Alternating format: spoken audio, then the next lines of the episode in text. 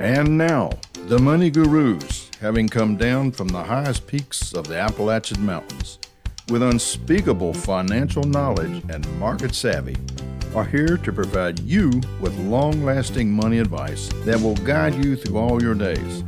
Listen up, my friends, and gain some knowledge to make your money last. Hi, everyone. Welcome back to another episode of Money Gurus. My name is Morgan, and I'm here today with Bo Blankenship to talk about uh, the dreaded taxes, uh, specifically taxes um, in retirement after you're done working. Um, so, Bo, let's say that I just retired. Um, where am I getting my income from? How is it taxed? And how do I make that last through all the years of retirement? Yeah, we, we get that question a lot, Morgan, and uh, of course it is it is a big question. Uh, it's a scary time for people when they retire, and I would tell you with regard to taxes, and we talked about this before. When when I meet with with folks with retirees, even if they already have a financial advisor, uh, with regard to taxes, they really don't even have a plan. So it's not that I would criticize the plan that they have, but they really don't have a plan for minimizing taxes.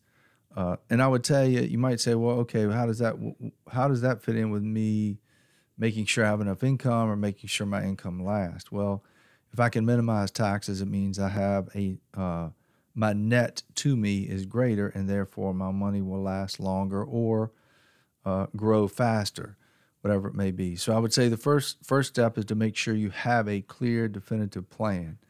Um, what happens is when you retire, you have income, hopefully, from several different sources. So you've done uh, a good job over your earning years saving money, whether it be in traditional IRAs, Roth IRAs, 401ks, Roth 401ks, after tax accounts, like after tax brokerage accounts. Uh, a lot of people right now have pensions, although a lot of the pensions are going away. So you've got you've got all these different income sources. And the question is, where do you take your income from? Uh, number one, to make the money last, and number two, to minimize taxes. So th- that's really what your your goal is. So let's say I am one of those people that's lucky enough to still have a pension, um, and I also have an IRA. Um, but my the amount that I get from my pension is enough to uh, you know, cover all of my bills and whatnot. Do I have to take money out of my IRA? Uh, that's a great question. Um, they actually just changed the rule. The IRS just changed the rule on that. It used to be that you were required to take income from your IRA or qualified plan uh, at age 70 and a half. They've just extended that now so that you only have to take income once you turn 72. So they've delayed that distribution. Uh, so what I would tell you is one thing about the required, they call that a required minimum distribution at age 72. Um, a, a, funny sort of back and forth that I have with clients is a lot of them will say, well, you know, boy, I don't need the money that's in my 401k or that's in my IRA. I really don't need that. And so I'm just going to wait until 72 till the IRS uh, makes me take it out. So I joke with them and I say, "Oh, okay, so you're just going to use the IRS plan for distribution." Which, as we all know, is fantastic. I'm sure. right, right. So I joke with them. I say, "So do you think the IRS sat in a room and they said, "Hey, listen, uh, you know, Morgan is going to retire. She's going to take her money out. Let's let's create a plan to minimize the taxes for Morgan in her retirement on her IRA." Uh, and of course, they laugh, of course, because they know that it's not. It's not designed to minimize taxes. And so, one of the worst uh, plans is to just say, I'm going to sit here and wait till 72 and not really pay attention until then. And then I back myself in a corner. I've got to follow the IRS rules. And now, you know, I don't have a lot of options. Right. So, can you like walk us through a couple strategies um, you know, taking Social Security income maybe before I'm getting that Social Security income, just a couple different scenarios. Right. So, one thing that most people don't know is Social Security income at the federal level is tax free unless you have too much other income. So, if I don't have any other income, no pensions, no IRA distributions, no dividends or anything, my Social Security is tax free at the federal level. So, the the planning or the strategy there is to make sure that my income uh, is not too high to cause my Social Security to be taxed, if that's possible. Now, when I first tell people that, they'll say, "Well, wait a minute, Bo, I need income." So, what do you mean no other income? I need other income, and there's a difference between uh, having income to spend and that income showing up on your tax return. So I'll, I'll give you the example that I give clients. Uh, let's say, and this is trying to keep it simple so people understand it. Uh, let's say I have a, a $100,000 in a CD and I'm getting 3% a year on my CD, which is high for now, but let's just say 3%. So at the end of that year, I'm going to have taxable income of $3,000, the 3% interest that I earn. Uh, and they get that. I say, okay, but let's say that I need $24,000 in additional income and I take it from the CD. So the fact that I took $2,000 a month throughout that year, does it change my taxable income at the end of the year? And the answer is no, it doesn't. I still only pay tax on the 3% that I earned. So the other money is just return of principal and therefore it's not taxed. So in that example, I've taken $2,000 more per month to supplement my Social Security income, but showed almost or just a $3,000 in taxable income. So therefore, Social Security is tax free. So that's a strategy around minimizing or eliminating taxes on Social Security. Right. So that's a very good point and something like you said that a lot of people are probably unaware of. Um, so as far as these strategies go, is this something that's going to stay the same throughout, um, you know, the length of their retirement, or is that going to change at all? Uh, another good question. I, I, would tell you from the structural part, it changes, and I would tell you there's really three phases. So the first phase is okay, I've retired, and, and look, everybody retires at different ages, so it's not the same. But again, I just want to keep going back to have a plan and understand how the plan works. But the first stage would be uh, before I start drawing Social Security. And, and by the way, the, the decision on when to take Social Security is an involved decision. Most people think, oh, I'll just take it at 62 or full retirement age or whatever it may be. It's involved. So you really need, know, you need to know what you're doing uh, to make that decision.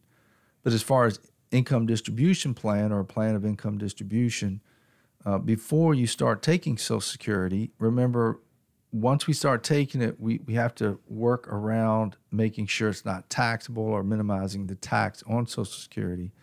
Um, but before that, obviously, we're not concerned about it. Okay. Right. So we're just trying to minimize taxes. So that's first phase. The first phase is before I start drawing Social Security income. The second phase is okay, I've started drawing Social Security income. Uh, what can I do to minimize taxes? And then the third phase is okay, I'm at uh, the RMD age, I'm 72. Now the IRS is forcing me to take uh, distributions, um, and I have to do that. So, how do I work around it that way? So, those are the three really phases uh, of, of strategy.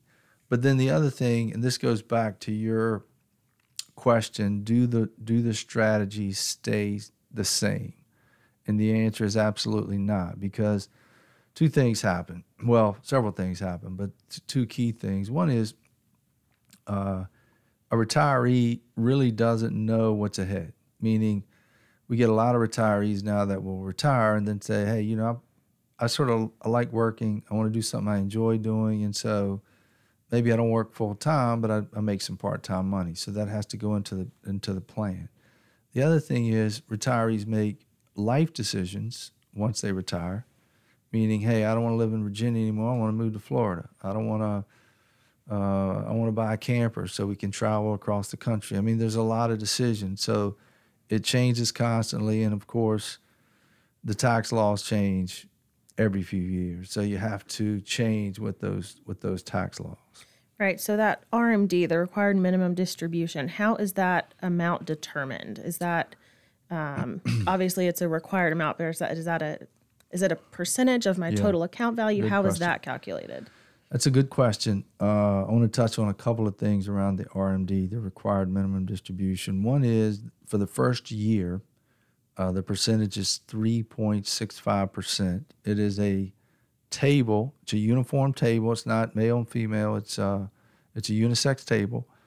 Uh, so the first year it's 3.65 and it goes up every year. So when you're doing projections, um, you would say, okay, first year I know I got to take 3.65%, but that percentage goes up. And here's the thing you, you, hopefully your investments are earning more than 3.65%. So not only is the amount that they are asking you to take going up, but your value is going up. So you've got two things driving the number up every year. Uh, I can't tell you how many clients I meet with that thought, well, I thought once I got to 72 that the number was going to be the same every year. But no, it, it goes up every year, and that has to be part of the plan of distribution. Right. Um, yeah. So all of these there's a lot of factors that play into this. Mm-hmm. So if mm-hmm. I, you know, go to meet with my financial advisor or I go to my tax accountant's office, can they run like a projection to show me, you know, the next year, um, you know, approximately what my taxes are going to look like? Right. They can, but the problem is um, that, uh, this is, I would tell you that this probably has led to our growth as a firm more than anything else. Is if you, if you go to your investment person and say, "Hey, how do I minimize taxes?" The investment person says, "Well, I don't know. I don't really. I'm not a tax person. Go ask your tax accountant." Then you go to the tax accountant and say, "Hey, you know, I'd like to minimize taxes on my investments. How do I do that?" And they say, "Well, I don't know anything about investments. Go talk to your investment person." So there never an, there's never an integrated approach to say, well, look, can't we get the both of these knowledges together and minimize the taxes and really have a distribution plan? So, can they run um, modeling? Yes. Do they know? Do they know how to do it? No. So, I would tell you, you need somebody that has the expertise on both ends uh, to really do projections and figure out what's the best way. And not. And here's the thing: I, I think a lot of people look year to year Whereas we're looking at 20 years, 30 years, like what is a long term um, approach to this? Because, for example, right now the income tax rates uh, are the lowest they've been in decades. So if you're not factoring that in, uh, you're missing the boat because, particularly with the debt that the U.S. has now, the deficits that we're running, I don't see taxes going down any any further, right? So um, you need to factor that into the planning uh, strategies. So, yeah. So, I think the other concern that a lot of retirees have is okay, well, what if my spouse passes away? Because circle of life, everyone's going to die. And right. most of the time, that's going to be after both uh, spouses are retired. So, what happens in that situation? Um, yeah, and that's again an, another thing that people don't factor in. So when you're if you're married uh, in retirement, you're filing your tax return married filing jointly, and the tax rates are or the tax brackets are much higher.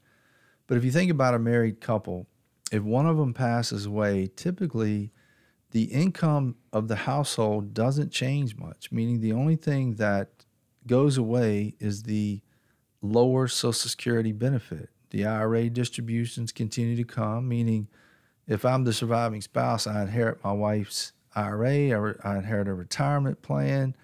Uh, if she's got a pension, a lot of times she signed up for a survivor benefit. So I'm continually I'm continuing to get the income I got before, except for that lower Social Security benefit. But yet, what happens is now I file as a single person. My brackets get compressed. My tax rate goes up.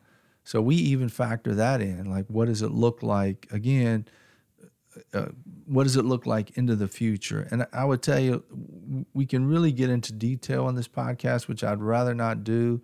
But but the the thing that I want people to take away from this is you need to have a plan of distribution to minimize taxes, to make your income last, and really understand what you're doing. I would tell you one last thing before we finish out the podcast is when I when I sit down with a person and go over their tax return and tell them what bracket they're in and explain to them how we're going to take Social Security or IRA distributions to minimize their taxes, it's really not that complicated. I can explain it to them. They're like, "Yep, I get it completely. I understand."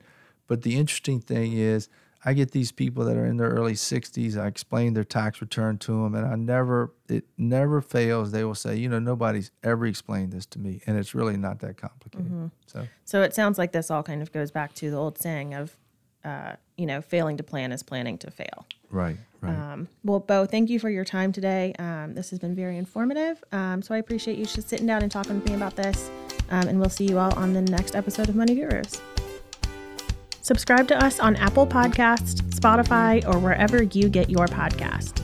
If you have any comments or questions, please shoot us an email at morgan at focus1fp.com. If you are interested in learning more about what services we offer, please visit our website at www.focus1fp.com.